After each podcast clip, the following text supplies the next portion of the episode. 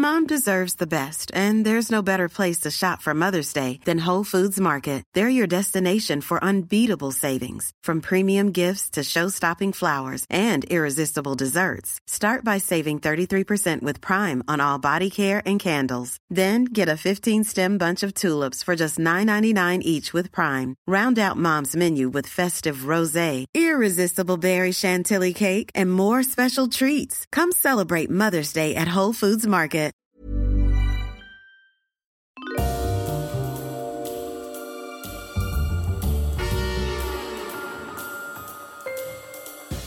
Ladies and gentlemen, welcome to Histories of the Unexpected, the show in which we demonstrate that everything, simply everything you could possibly think of, has its own history, like foxes, outrage, and deafness. Ooh, we should do all of those, Sam.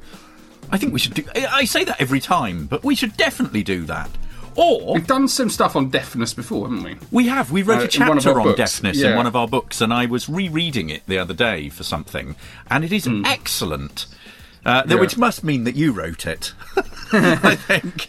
Didn't we have accounts of um, people from uh, Hiroshima We um, did. who'd become deaf we from did. Yeah, that's right. We did, uh, and there's loads of great stuff. What, Deafness in World War Two uh, is really, really good. Uh, Outrage, I think, would be excellent, as with Yes. Foxes. Or Yes, we yes, could yes. do Wine, The Sign, and To Resign, Decline, The Shine, and The Recline. I think we should do reclining. Okay. Uh. I'm, I'm not going to set us that challenge, though, because for the moment we will be following the links in our minds as we come across them, explaining very carefully indeed how those histories link together in unexpected ways. Who knew, for example, who knew that the history of pockets. Yes, pockets is in fact all about gender and power, restriction and privacy, memories and archives, repositories and convenience, crime and corruption, freedom and emancipation. In fact, I listened to the history of pockets quite recently on a walk back from the station, and it was excellent. I don't normally listen to us back because I find it very difficult to listen. But actually, I forgot it was me talking, and, uh, and actually, it's quite interesting. I might have it's one of that. our earliest episodes, and it genuinely is a very, very good one. It is. Or Yeah. that the history of bees, the history of bees, is in fact, yes, bees do have a history as well. It's in fact all about medieval beekeeping, beeswax candles, and changes in medieval religious practices. It's also about superstitious practice of telling the bees, whereby individuals inform the bees of births and deaths in the family to prevent bad luck. It's also all about the usefulness of bees in medieval Muscovy. Who knew, Sam Willis? Who knew?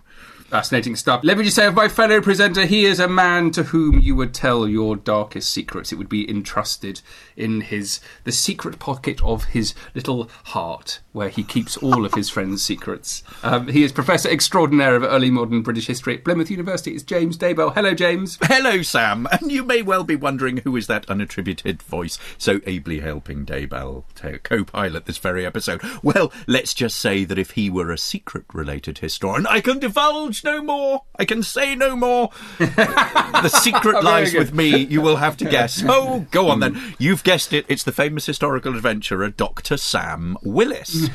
So we're doing secrets, Sam. Yes, yes. Um, I'm quite surprised we haven't done this. I do suspect we might have already done it. So this might be the second episode we've done on secrets. I'm not sure. I think we've done secret codes before, Oh, okay. and we've done Right. invisible ink and all that sort of thing. But this came to me. This was my idea because a couple of weeks ago I drove up north via the M5 and the tremendous Gloucester services, which I know is one of our favourite places, Sam. Um, we and I was going to a place near Kidderminster called Harvington Hall which is an incredible 16th century recusant house full of secret places. And in fact, they describe themselves as the House of Secrets. And I'll tell you more about that in a little bit. But I was superbly hosted by the people who run the place. Deacon Paul and Phil, who is the house manager, was given an amazing tour of the property. If you haven't been to Harvington Hall, why not? You have not lived.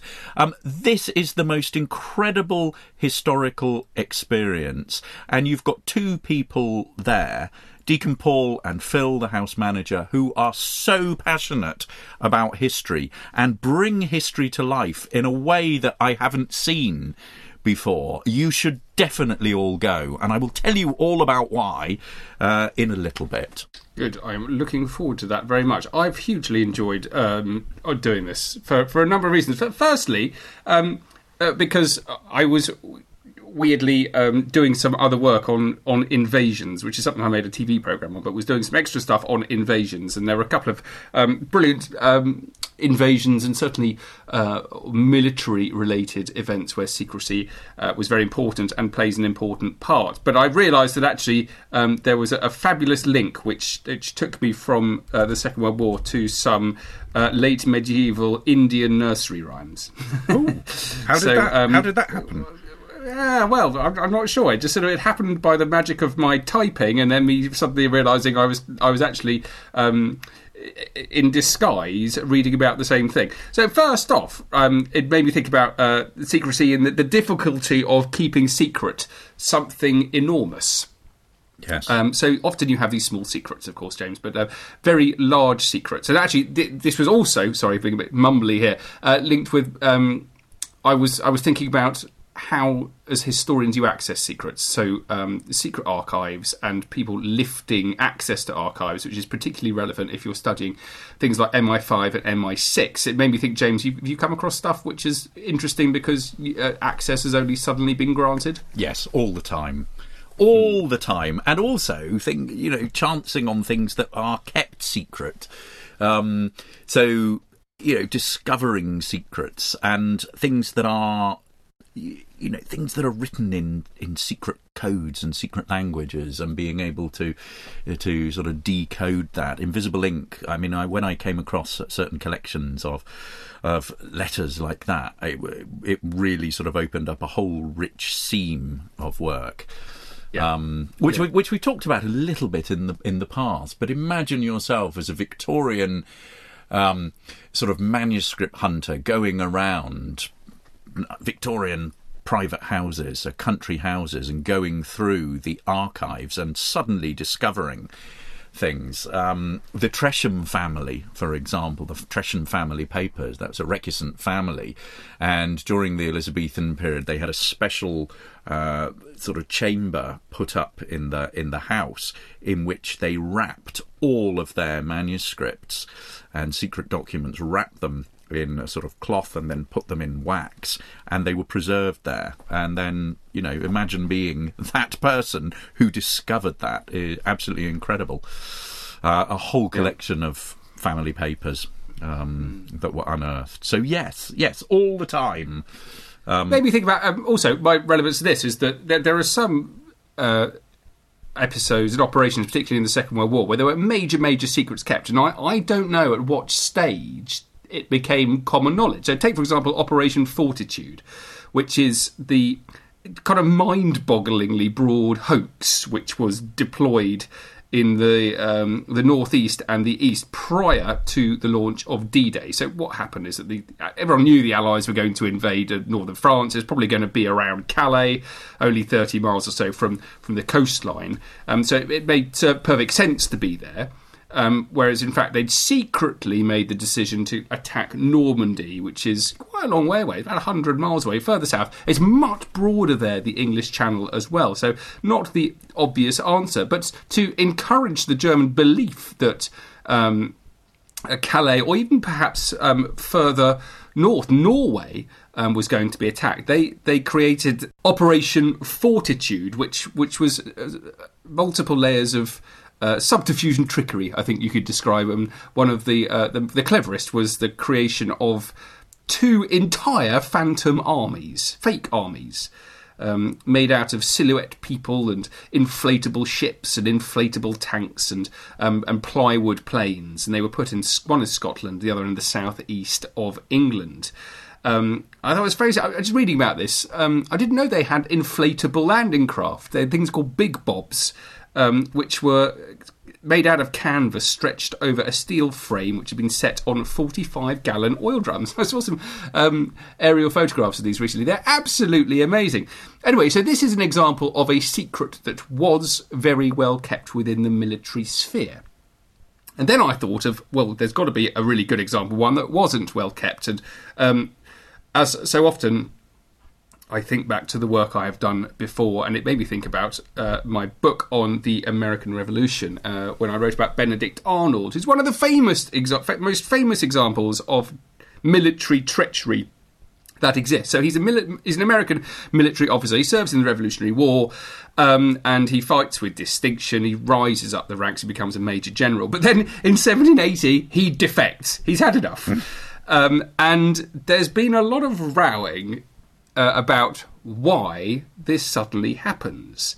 Um, and it does make him one of the most difficult people to understand. I mean, he's caught. I should say that he um, he he's thick as thieves with a chap called a Major Andre. He's caught. He's got some secret papers, I think, hidden in his shoe, uh, which. Um, point their finger at Arnold. He's basically going to hand over an entire American military base at West Point, which is now one of the, the most um, symbolic of all military places, up the Hudson there. And uh, these papers uh, which I also believe were written to, in part in code and invisible ink, or certainly the ones he'd been handing to the British uh, were.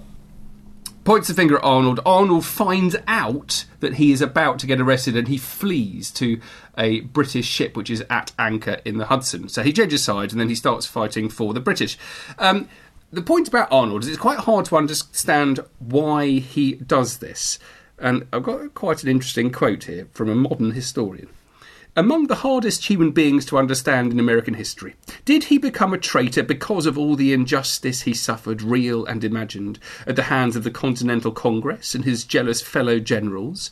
Because of the constant agony of two battlefield wounds and an already gout ridden leg, from psychological wounds received in his Connecticut childhood when his alcoholic father squandered the family's fortunes? Or was it a kind of extreme midlife crisis, swerving from radical political beliefs to reactionary ones, a change accelerated by his marriage, this is important, to the very young, very pretty, and very Tory Peggy Shippen?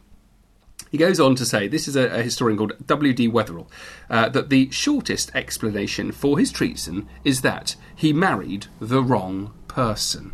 Now, this is all very interesting indeed, and it's it made me think, oh, hang on a minute. What's happened here is that this historian has managed to blame the woman in the story. So here we've got Benedict Arnold defecting to the British, unable to keep his country's secrets because of his wife right? And that should uh, raise a few questions about what exactly is going on here. And it is at this point, James, that I realised there was a wonderful link with this fabulous um, Indian uh, nursery rhyme or fairy tale, uh, which I come across, called How a Woman Could Not Keep a Secret. I'm going to read that in a minute because it's truly brilliant, but uh, it does reveal a bit of casual uh, misogyny in India, which is perhaps not surprising in the kind of 15th, 16th, and 17th centuries.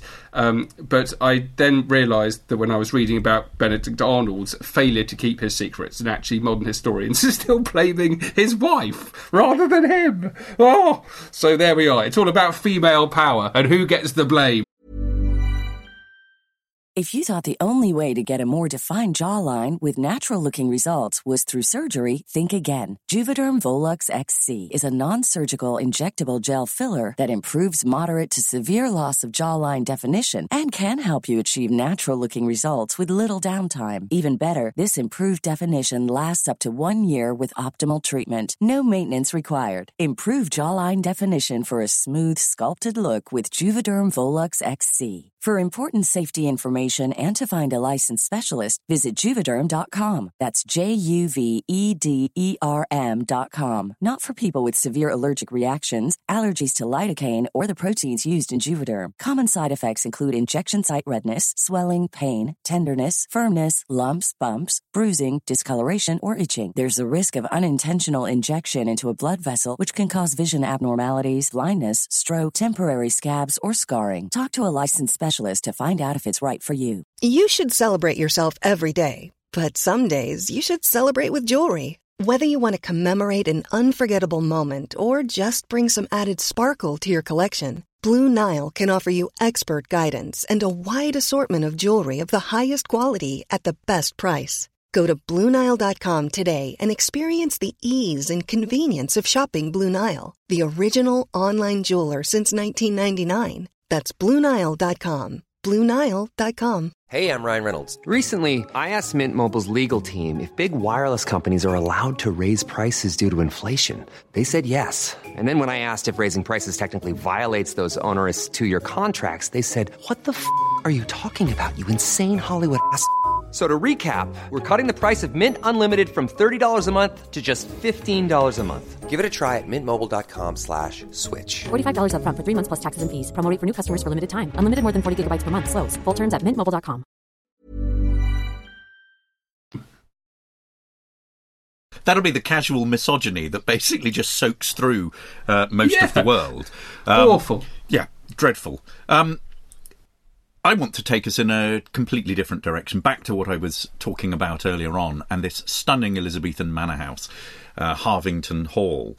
Um, you should definitely go um, because it it is it's spectacular in so many ways. It's the kind of house that you you go to and you you fall in love with, and this is what this is what Deacon Paul and Phil um, were were claiming about it, and it's certainly true. And it's really interesting in all sorts of ways. You go along to it, and the first thing that happens is you pull up in the car park. There's a sort of walled um, garden that's been turned into a car park by the parish, the local parish church at Harvington. So there's some interesting sort of gravestones there to go and, and look at. Um, but the first thing that you notice is that the house is entirely surrounded by a moat and it's on an artificial island. And the building itself can be dated back to around the 13th century, meaning that it, it pretty pretty old. Um, the the main sort of part of the house is 14th century. Uh, and you can see this when you peel back, when they've peeled back the sort of layers of brick, you can see the early uh, 14th century construction uh, work uh, there. So that kind of cob um, um, wattle and daub kind of uh, construction. And then you've got a really interesting development. Um, the history it then passes into the earls of warwick um, in the 14th century. And then it is sold to a wealthy lawyer, Sir John Pakington, and it's when his great nephew Humphrey Pakington inherits the estate in 1578 that i you see the sort of main building work taking place. It's part of that sort of late Elizabethan building campaign that went on, and that's really where you get these two additional wings uh, put on. Um, though, although those were demolished in 1700, so we don't have the original footprint, but you can certainly reconstruct it. And we stood in the garden and had a look at the outside, and you can actually work out precisely where it went. The really interesting thing about it is that it, as an Elizabethan house, it was owned by Catholics and I'll come to that in a in a little bit because that really is what connects us to the secrets. Now, one of the really interesting things walking round the house, and I recommend rather than taking yourself around, take one of the tours. If you are lucky enough to get Phil, you have lucked out, as they say. We had a tour uh, from him that lasted over two hours, and I came away just just stunned by the place on all of the walls, what they've uncovered is really rare Tudor paintings. They are absolutely extraordinary. Um, all over the corridors, on the ceilings, in the rooms. I mean, it really brings the house to life.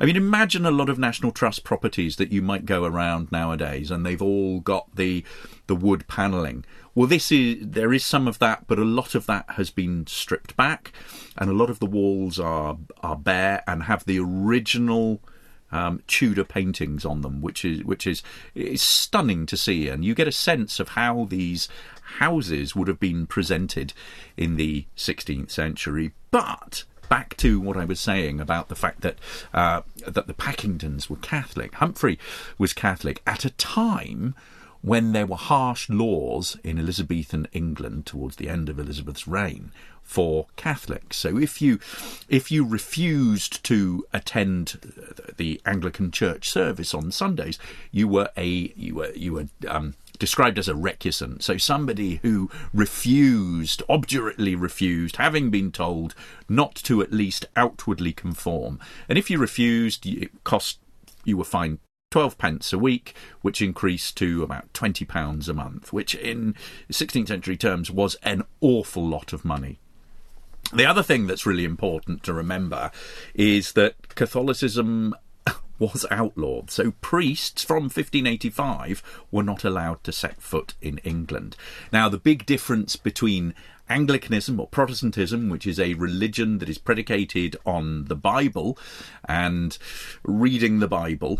Um, the difference between that and Catholicism is that in order for Catholicism to work, you need a priest to administer Mass and the sacrament. And so, what you have is a is priests on English soil who aren't allowed to be there and they basically need some way to be kept secret and to hide as they make their way around the local area. And this is what is so secret about Harvington Hall because there are there are many priest holes in the property, many of which are thought to be the handiwork of the master carpenter Nicholas Owen. And we wrote a little bit about Nicholas Owen in our uh, Histories of the Unexpected book in the chapter on holes, because we looked at, at some priest holes there, particularly at Coughton Court in Warwickshire, where there's been some really interesting uh, work done uh, and some digital reconstructions. But the interesting thing about about this property is they think, although you can't necessarily tell, but they think almost 100% that some of the some of the hides, the priest holes, were built by Nicholas Owen, uh, who worked from about 1588 until he, his own capture and death in the Tower of London in 1606. He's a master, uh, real master carpenter, and I just want to talk to you, talk you through some of these uh, some of these some of these holes. Um, there is one that we there's a wonderful kitchen uh, in the property, and a wonderful kitchen that has a well actually inside the house. But that's not where the priest hole is. Instead, the priest hole is pie, or the pied is by the bread oven. And so this would have been pretty hot uh, for the priest to be hiding in. But apparently, what they did was they put all sorts of layers. Um, be between the where the where the hole was and the oven, so that it, it wouldn't get too hot in there. Um, they date this probably to the early 1590s, uh, and you get to it through a privy off the south room uh, and you enter via a little trap door. And now they've got it all opened up so that you can go round the back and it, you can actually peep in. You can't see it from the bread oven itself, but you go round and it's all opened up, and it is a tiny little space. I mean, it, it's it's about it's five foot deep and by about um, two foot seven inches and three foot nine inches. So it's not the kind of place that you'd want to spend very much time in uh, at all. One of the most extraordinary um, priest holes in there it was discovered you talked earlier on about um, it being about things being discovered by chance but a, a victorian schoolboy uh, was basically playing in one of the secret rooms and passages up in the um, up in the house in 1894 and he was pushing against one of the beams and suddenly the beams swung wide open and in between it was behind it was a basically a, a hiding space about eight foot long, three foot wide, and five feet high. And this was off one of the, the sort of study type type rooms full of sort of book lining and you had to go up a sort of set of stairs to get to it but it's absolutely extraordinary another uh, secret hiding place that they had was in the the large attic, which was a hide there, uh, which is thought to be the largest priest hide in England, and it, it's quite sizable. I mean, you could really sort of hunker down in there for, for quite a while. Uh, it's about 12 foot wide, 17 foot long, and about 7 foot at its highest point. So you could actually stand there. Again, it's it's up a false chimney, which is located in the marble room, uh, and you climb through a, a trap door where you walk through a, a sort of um, a walkway to the safety of the hide. There is also a really interesting secret space that is around the great staircase. Now, what the, the conjecture is that Nicholas Owen would have come into the property and he would have basically pretend he would have made um, the the staircase and so anyone wanting to come along and see if there are any priests hiding would come in, say, "Who is this? You know, handyman? You know, do it. This carpenter? What, what's he working on?" And you see him working on the staircase over a significant period of time, and then he uses that as a cover to build some of the other hides. And just off the staircase, there's a sort of little set of three or so steps as you come off one of the corridors and you walk down there and the, I think it's the middle step, the middle middle step board, um, just pivots one way, and it shows this um, basically a secret hiding place. And what the family would have done was they would have hidden the sort of family jewels in there. So anyone coming round and sort of trying to find any hiding priests would stumble across that and say, ah, the family is obviously using this as a sort of, uh, you know, a Tudor safe, uh, and would look no further. And then the double blind is basically that you pull the you pull the woodwork the other way, and it opens up another chamber that is behind that is the secret the secret sort of hiding place. Now, one of the things that I think is amazing about this property, not only the sort of interesting stories that it tells, not only the brilliant tours that you can have, it's in amazing landscape, but it's also the spectacular entertainments that they put on. That evening, um, they were putting on a reenactment of a clandestine Catholic mass. When when I arrived at the property, it was just laid out with hundreds and hundreds of candles. And at night, they would have all been lit, so you would have wandered around the house in candlelight. You can go along. I think it happens annually. You go along. There's there's cider. There's food, and you follow up into one of the attic rooms where you see a clandestine Catholic mass being given, and then the priest hunters come and the priest gets sort of captured, and the whole thing is sort of you you observe the whole thing, the family at prayer, the priest sort of doing um, the mass, the priest hunters coming, uh, and then so you're actually experiencing this sort of reenactment, living history, which I think is absolutely extraordinary. And as I said, I have not seen history brought to life like this anywhere in the country. So I think you should all go along uh, and visit Harvington Hall. So there we are, Sam. We should go. It's incredible. Yeah, no, it sounds fabulous, and uh, I'd urge you all to go along. Um, I'm going to now cut to India, hmm. as you do, um, and this cut is to India from a, a really a, a, fabulous book. Um, it's by Charles Swynnerton from the Indian Nights Entertainment or Folk Tales from the Upper Indus uh, published in London in 1892. Now, the introduction tells us um, how. Uh, authentic this is, how the translations from the Punjabi of the Upper Indus are as literal and as idiom and freedom of expression would permit.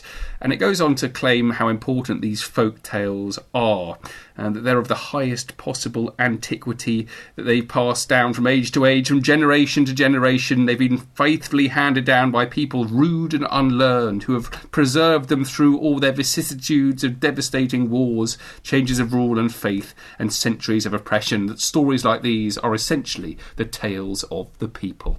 And uh, I wholeheartedly agree with all of that. I think it's a wonderful introduction. There is an Indian fairy tale called How a Woman Could Not Keep a Secret. Once upon a time, there was a certain weaver who became so indigent and poor that he went to a grain seller and borrowed forty rupees. If I do not return within a year, said he, take my house and all it contains, they are yours. So it's it's a classic kind of mortgage tale here. This is he's you know he's he's he's got something here, uh, but he's going to risk his house if it all goes wrong. So the weaver wanders off into the hills, and in a lonely place he saw a light. Going to it, he found there a man sitting on the ground. He sat by his side, but the man never spoke a word. At last the weaver said, "Why, man, can't you speak? Say something at least." Do you not see I'm a stranger? My fee, answered the man, is twenty rupees. Hand me twenty rupees and I will speak. So the weaver counts out his twenty rupees. He gives them to this uh, curious man uh, who is sitting on his own. And then the weaver eagerly waits to see the results. But all the man said was, Friend, when four men give you advice, take it. So the Weaver's a bit fed up with this. He's only got 20 rupees left and he wants a bit more advice. So he says, If I ask another question, will I lose that as well? But um, the Weaver's curiosity was very great and he counted out his balance. Hands it to the man and says, Speak again. So by this stage, right, he's already spent his money. The man speaks a second time. When he says this, he says, Whatever happens to you, even if you rob, steal, or murder, never breathe a word of it to your wife. So, at this stage, the Weaver, right, he's given away all his money and he's bound by a secret that he must never tell something to his wife. So the Weaver sets off. He's trudging along uh, the side of a river where there are four men sitting on the ground and they're sitting around a corpse. Um, where are you going? said him. He said, Well, I'm going down to that village across the river. Do an act of charity, said they. We are carrying this body to the river. Take it up as you are going that way and throw it in for us. So, an interesting sideline here. This is traditional Hindus um, using the river, the sacred Indus, to take away take away their dead. Um, interesting. Found out a bit about this. Um, it was only really used for the bodies of children or unwed girls or those who died from infectious diseases, which is one of the explanations why um, there were so many dead in Indian rivers uh, during the COVID pandemic. Um, and the the amount that were buried by rivers or just left afloat in rivers um, made people realise that the official number of dead in India was uh, very, very, very low compared to the actual number of dead, um, simply by counting the number of bodies in the rivers. Anyway, I digress. What happens is these people put the corpse down and off they go. The weaver picks him up, and then as he goes along, he feels this, this horrid kind of poking sensation, something sharp. In the name of God, he said, What is this corpse doing? Are these knives or needles? So he can't stop to lay the corpse down because it was so fat, and he'd never be able to pick it up again. So he carries on all the way to the river, drops it on the bank, and then finds the things that have been poking him in the legs are little bags filled with diamonds. So what he does is he takes them home, and um, we we then have this stage where now he, we've got theft to deal with as well. So he turns off at home. Um, he, he he pays off the man who'd originally lent him his forty rupees, and he's got an absolute fortune. He buys himself a nice horse, a nice saddle. He hires servants. He's got nice clothes, and I love this line. He lives on roast fowl and rice pudding every day. I think I could live on roast fowl and rice pudding every day. But then what happens is that there's a guy in the village who notices his friend has got a bit wealthy and he wants to know why. So he sends his wife to the weaver's wife to try and find out. Now, the wife says that she doesn't know and she tries to get the weaver to tell him. Where do you get the money? He says, No, I can't tell you. Um, and then he says, the best thing you could do is not tease me. Stop asking you, asking me, because if you, if I tell you the secret, it will be told everywhere. And for women are like sieves, is uh, the phrase here. The next morning, he um, goes out and uh, he finds his wife asleep. He tells her to get up and cook his breakfast. Um, she refuses. What kind of husband are you? She says, Because you don't tell me anything. You treat me like a child. Best for you not to know, he says. Yes, but tell me, she said, where did you get your money? No word will pass my lips. Well, he says, when I was on my travels, I was told that if I drank half a pint of mustard oil in the morning when I got up, I would see treasure everywhere. So this is a really interesting stage in this fairy tale. So he's lied to his wife. He hasn't told her the truth. He's made up this story about the mustard oil. what happens is that his wife then tells immediately um, uh, one of her friends that if they all drank half a pint of mustard oil, they would see treasure everywhere. Um, and so he tells her to give her husband and each of her six children half a pint each of mustard oil. And in the morning, they would go out and um, search for treasure. So she feeds her six children and her husband this mustard oil. She uh, runs up in the morning, says, "Go up, go up, uh, look for treasure." But guess what happens? They're all dead. Uh, the mustard Oh. oil has has killed them. So the uh, this is the children and the husband of the weaver's wife's friend. So the weaver's told this lie to his wife. She has then spilt the lie to her friend, and they have all died. So um, it's quite an extraordinary story, and it ends here. The weaver's wife says, "Well, I expect that my friend was carrying on with some low fellow, i.e., that she was having an affair, and not to be interfered with, she got rid of her husband and children. So, to protect the fact that she'd spilt these secrets, she then claims that her friend had actually murdered her husband and her children." So what we've got here is this woman who's eventually she's hanged, and that ends the story. And all of the trouble having been caused by a woman who could not keep a secret. That's how it ends. Where, of course, if you read the story properly, you'll discover that actually all of this trouble is caused by a credulous man who uh, believes what he's been told by a man sitting alone under a tree, and then by uh, by that same man lying to his wife. Not just lying, but in a way that may very easily have ended in death. This was the lie about the mustard oil. So we've got irresponsible learning, bit of gross negligence, and yet in this story, all of the trouble is attributed to one woman who could not keep a secret. So there we are, a really fascinating story, and it's all to do with casual misogyny from ancient India. Oh, and if our listeners wanted to track this down, Sam, just remind us what the what the the author and the title is. It is Indian Nights Entertainment or Folk Tales from the Upper Indus, uh, edited by Charles Swynnerton, S W Y N N E R T O N, uh, London 1892. Um, it's a really, really fabulous book. Ooh, I, I shall I shall check that out myself, Sam Willis. Um, so I was going to do two things, but I think we don't have time for both. Uh, I've talked a lot in the past about secret codes and secret correspondence. We've we've talked about invisible ink. We've talked about codes and ciphers and how they have a really interesting history from the ancient world all the way through um, to the present day. Um, we've talked about microdots in prisons and uh, secret codes like that. We've talked about smuggling letters. We've talked about the casket letters. We've talked about letters uh, or secret messages put inside eggs. In fact, in our Tudor show that we toured a few years ago, we actually performed that. I'm not going to talk about that, but I could talk about that ad infinitum. What I'm going to talk about, however, is secret hiding places within the household. And we looked at these a little bit when we talked about shoes.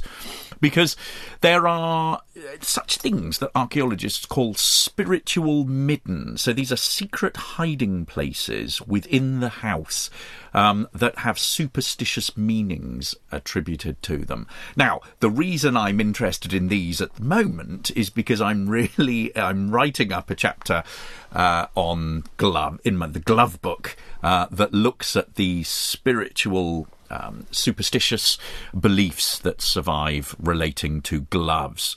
And this practice of selecting personal objects with ritual associations and hiding them in buildings, usually in, in chimneys or in upper parts of houses, such as loft spaces, voids above ovens. This was occurrent throughout the 17th through to the 19th century across Britain and was related to much earlier practices throughout the world connected to foundation sacrifices so under you know build under building foundations folklore magic um, I'm going to pronounce this, um, apototropaic, uh, which means evil averting practices, uh, as people sought to protect their physical boundaries from malign intervention, from evil spirits, even protecting them against against witchcraft. And there's evidence for the relatively widespread nature of this that we can see in theological writers like the Cambridge Puritan divine William Perkins, who lived between 1556 and 1602, who advised the use of prayer rather than placing prophylactic charms around the household. For, he writes, for Satan contenteth not himself to have manifested his malice in afflicting men's persons, but also enlargeth the same to the molestation of the places where they dwell, by infecting the air and such like. The only effectual means to remedy this evil is the sanctification of the places of our habitation. Look as we are wont to sacrifice our meat and drink by God's word and by prayer, and thereby procure his blessing upon his own ordinance for our refreshing. So in like manner we may sanctify the places of our abode, and thereby both procure the blessing which we want, and avoid many curses and dangers which otherwise fall upon us. So, if you have a look at uh, um, at places where they were secreted around buildings, chimneys, windows, doorways, thresholds, these were viewed as portals between the natural world of the household and the supernatural world outside its walls, and collections of personal objects were thought to guard these entry points, and clothing is a central part of spiritual middens. Now, leather shoes survive in their hundreds. And if you go to Northampton uh, Leather Museum, a wonderful museum that I've visited recently, um, they all sorts of shoes were found there by archaeologists. They are detailed, you can see them, and also a striking number of gloves survive uh, as part of these deposits. Now, the prevalence of gloves among everyday items deposited has been noted uh, by various scholars as special deposits and ritual activity in early modern England.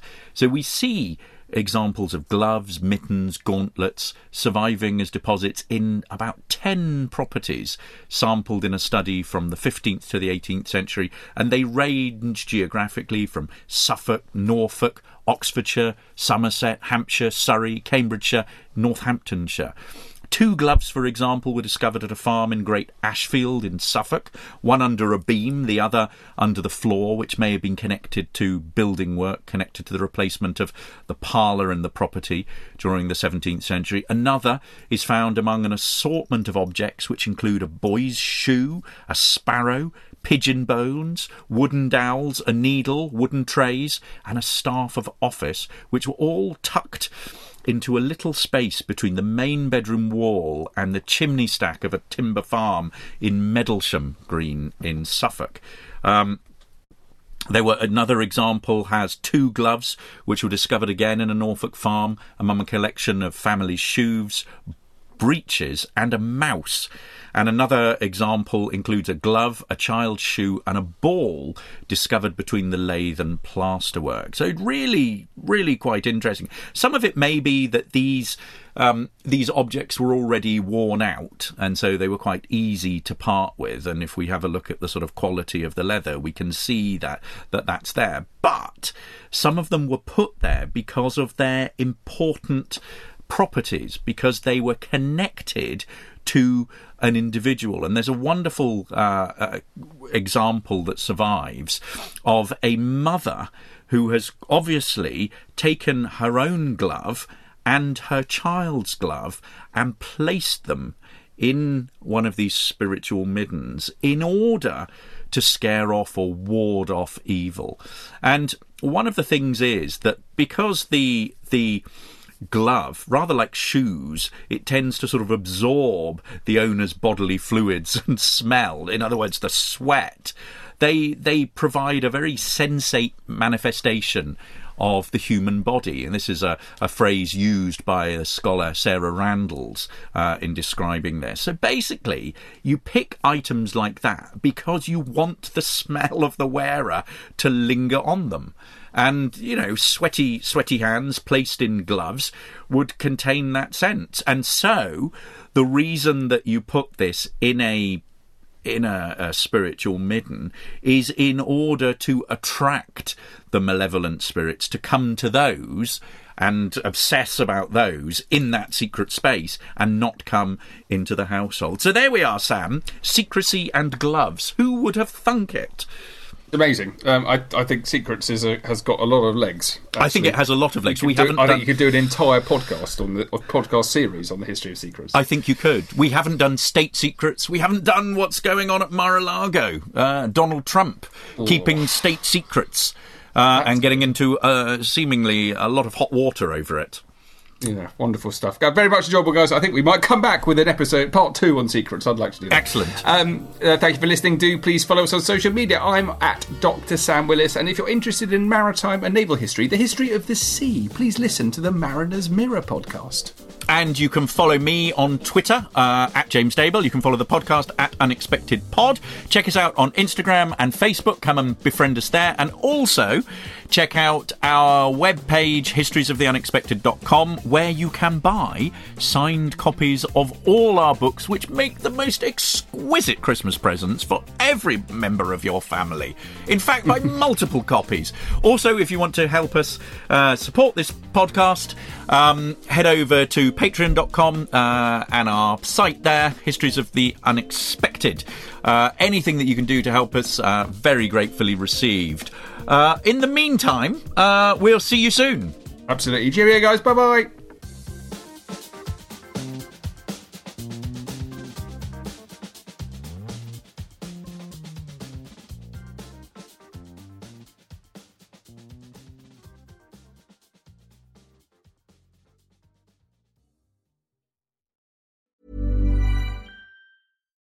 When you make decisions for your company, you look for the no brainers. And if you have a lot of mailing to do, stamps.com is the ultimate no brainer. It streamlines your processes to make your business more efficient, which makes you less busy. Mail checks, invoices, legal documents, and everything you need to keep your business running with stamps.com. Seamlessly connect with every major marketplace and shopping cart Schedule package pickups and see your cheapest and fastest shipping options from different carriers. With rates up to 89% off USPS and UPS rates. And with the Stamps.com mobile app, you can take care of mailing and shipping wherever you are. Make the same no brainer decision as over 1 million other businesses with Stamps.com. Sign up with Code PROGRAM for a four week trial, plus free postage and a free digital scale. No long term commitments or contracts. That's stamps.com. Code program.